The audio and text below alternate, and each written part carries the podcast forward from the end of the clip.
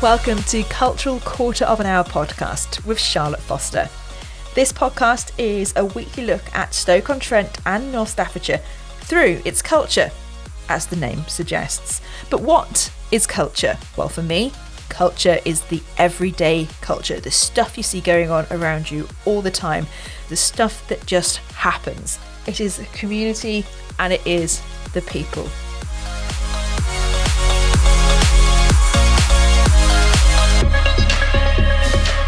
Welcome to the first episode of Cultural Quarter of an Hour for 2020. It's only taken a global pandemic to get me back behind the microphone. Well, that's not quite true. I had wanted to come back sooner, but like I say, there was a global pandemic that's hit the country and it's kind of threw my plans for 2020 well and truly out the window. But I think now is actually a really good time to bring the podcast back. This podcast has always been about positivity and finding some positive and hearing those positive voices and hearing the good that is going on in the city and across North Staffordshire. You remember it was started in 2017 when I was reacting against the negativity that was in the national press about our city and some of the negativity that came about with the city going for the City of Culture bid. Now we are surrounded by uncertainty, fear, and tension. Feels like it's everywhere. So I want to bring the podcast back because I want to just shine a light again on all the good stuff that's going on right now. That's not to say to ignore the bad stuff, but to just bring that balance back into our lives because I think that's what's been missing so far this year. The balance has been out. And yes, I am doing hand movements to indicate scales. I'm a Libra, I'm all about balance. What can I say?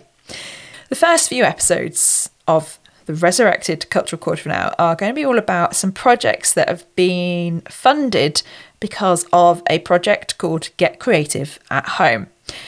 This has happened thanks to a collaboration between an organisation called Voluntary Arts and the City Council, so Stoke on Trent City Council. They've been supporting organisations that want to help people ease the stress of lockdown by using creativity and expressing themselves creatively. Couple of things to say. I have previously worked for Voluntary Arts, and also I am one of the groups organisations that has been given one of these micro grants to do creativity. The idea is I am marking what's been going on. The first person I want to introduce you to is a wonderful woman called Sharon, Sharon Morley. She's part of Stoke North Live at Home and she does all the craft stuff with them. And if I'm being honest, I think Sharon has missed her calling in life because she should have been a Blue Peter presenter because the stuff that she's created is absolutely amazing. Stoke North Live at Home is part of a larger charity known as MHA. MHA across the whole country runs retirement villages, specialist retirement homes, and then these live at home schemes. Those are about where people live in their own homes, but perhaps are feeling a bit lonely and isolated, wanting a social outlet. So we provide that. We've got, I think we're one of the biggest schemes in terms of staff, in that we have eight staff, a scheme manager, two cooks, an admin, and then five what I am is a community program coordinator. And for why I love the job is one day I can be doing an exercise class, the next day I can be playing indoor bowls, the next day I'm sorting out a quiz or something like that for our members or organising for somebody to come in or I'm, I'm becoming the bingo caller. And it's just really nice. And obviously lockdowns hit and well everyone's in a situation now where we've we're self-isolating. Even the word is out there a lot more isn't it? How has that affected the people that use your service? How how have people reacted to this enforced isolation well, they're not very happy about it, and to be honest, they're uh, they're saying, you know, sort of, when are we going to go back to the clubs? Can we go out to the clubs again, and things like that? And you have to explain to them that we can't do that anymore we've got something like, or we had something like 250 members, and we've made sure that every one of those is con- has been contacted at least once. And in most cases we've sort of prioritized people. So there are some people who have twice weekly calls. There's some people who have weekly calls. There's some people that's just been called once a month. We've set up telephone befriending for a lot of people because we normally do that as well as we also do normally face to face befriending, but that's had to stop. So we've set up telephone befriending for people. We've had something like 35 new members come forward as people who are, you know, we've been referred to us because they're feeling lonely and isolated and wanted uh, some help. And we had about 80 volunteers come forward. And when somebody rings you up and says, I can't thank you enough for getting somebody to ring ring me. It's so lovely. I look forward to those calls, and that that makes a big difference, you know. And that that's what we're about at the end of the day is making a difference to people's lives. And you've been getting creative as well at home. Yes. Tell me about the projects that you've done. I've already, you've already given me before we started recording. You you gave me a bit of a, a show and tell of of, of them. Yeah. Uh, but just for for people that aren't obviously going to be able to see them, Tell me what you've been what you've yeah. been making and how it's worked. Well, my boss is always on the lookout for how we can get funding, etc., like that. Particularly as at the moment our normal fundraising has had to stop. Normally we have things like tabletop sales, raffles going on all the time, but we can't do that. So she saw this bit about Get Creative at home, and given that I am the craft guru as far as uh, our organisation, it was down for, to me to do this. So we were given £200 by between the Voluntary Arts, Arts Organisation and Stoke-on-Trent City Council. And as part of that, I've created three videos Plus, I've created information sheets for those people who can't go online to watch these videos. So, what I decided to make was first of all a desk tidy. And the desk tidy, uh, it's a bit like the ones that you used to do on Blue Peter. And uh, and it's the toilet roll centres. I thought that lots of people will have toilet roll centres around, and you only needed a piece of cardboard, and you cut them to various lengths, cover them with not sticky back plastic because that's difficult to get hold of these days. So it's just uh, wrapping paper of your choice or any paper that you seem to have around and just putting it together as a desk tidy. As I say in my video, you could make it a lot bigger than mine that I'd done. I, I have done a more complicated one, but I thought that that was a bit too, maybe make the video too long. I then also made a basket. This is a woven basket, but just using magazines. Basically, you just fold up a strip of magazine paper into sort of like four, and then you weave the basket with a bit of glue to hold in place, etc., like that and I decided to paint mine as well. And then the other one that I made was a photo frame. The photo frame, just cut it out of cardboard, which obviously your local supermarket are like to have cardboard around. And then it's rolled up magazines, just stuck onto the frame, and it looks quite effective when you're finished. As far as the actual videos themselves, the links to them, are on our Facebook page, which is Stoke North Live at Home. And there's links for two of them there, because I have to say the third one is still in progress. The reason being, I did it and it is finished, but it's in two parts because our cat decided to video bomb it. So halfway through, I had the cat come on the table and start to take all the pieces away from me. So unfortunately, that one has to be put together in two bits, and I'm waiting for my son, who seems to have the technical technical know-how to do this, to put it together. So there will be the third one, but if you go on there, the links are on there. There are also the links if you want to contact me as far as having the instructions, etc. You've got a helpful cat as well, then. Yes, yeah, that's right. The, the cat decided to join in. We thought we'd close the door, but no, it decided to get on the table. See, that never happened on Blue Peter, did it? They just had the elephants. No, that's true. The, the dog, we could have had the dog come in as well.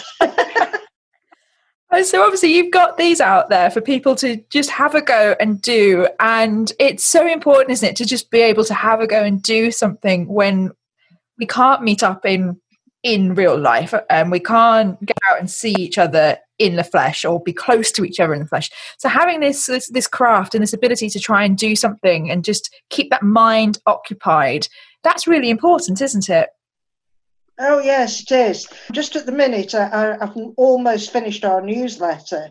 And obviously, normally it would be reports on what's been going on or advertising what's coming up, but we can't do that at the moment. So I've filled it lots of puzzles, poems, jokes, or not, as the case may be.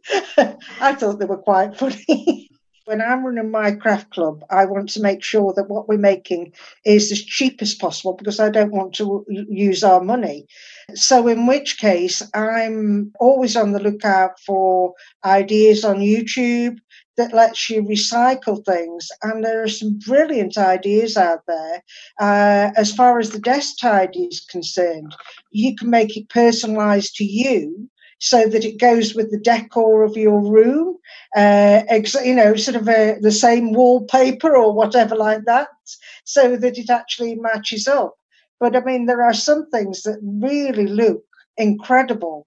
Well, somebody thought that I bought these flowers, but the flowers were actually made out of toilet rolls, believe it. This was the days before when toilet for in short supply. Um, but now, you know, sort of, yes, or with tissue paper, we've made our own vases for things to go in.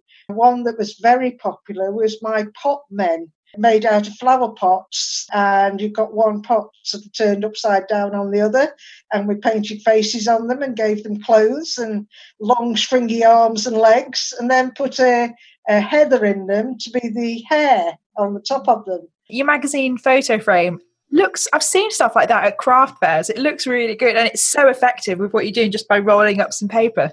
Yes yeah it, it does. It looks really effective and particularly if you choose the colors to rather than being random sort of have a theme with them etc like that. And I, I chose to put felt on the back of mine so it looked a bit more sort of professional if you like and of course, you know, photo frames cost money. These are free, basically. it just takes your time. And I'd say to anybody, if you haven't done any crafting with things, just have a go because you'll be surprised what you can actually come up with. We're very creative when it gets to Christmas, making all our, our Christmas presents and things like that. We made covers for glasses, cards, so many things that we've made. At the moment, I'm just decorating tote bags because the tote bags were really cheap. So I've put a nice rainbow on it because I thought it went with the current theme, etc., like that. I love it. That's what we did for my hen party. We decorated tote bags. and then we went out. But you know, we, we had to, we made some tote bags to go out with in the evening to collect things everything that I can do where I can get it as cheaply as possible. Because if it if it costs over a pound, then that makes the club too expensive. I mean, our members normally pay two pounds fifty, but of course that's got to pay for the room hire. That's got to pay for any materials. Yes, they have a cup of tea and a cup of coffee, you know, sort of biscuit and all the rest of it. Well, in, actual fact, we're very well treated where we go because we normally have cakes, etc. and uh, and then of course there's uh, you know sort of staff time and administration and everything like that. But uh, even so, it's it, everybody says how much they enjoy it uh, when they come down, and we've become we're actually in a retirement village where we are. And we've become a bit as a sort of focal point in that people aren't part of the craft club will come down because they know they can get a free cup of tea and a, piece of cake and they come and have a look at what's going on and, and everything like that. Oh, that's good. And that's how we've got some of our members. And then next door in the big room, they're playing indoor bowls as well. So, you know, sort of dual purpose, we use that. Place. That's fabulous because you're introducing people to a new circle of people. You're introducing them to a new hobby potentially as well, and maybe introducing them to that opening up because I was always told at school that I was rubbish at art, I was rubbish at all the crafts. So I stopped doing it. And it was only when I got in my my 30s that I kind of got that confidence of not caring what other people thought anymore that I started up again. So I started doing embroidery because I could get someone else's picture, put it onto the cloth, I could just sew it. It's like colouring in with sewing. So that was my starting. It was colouring in with sewing. I could do that.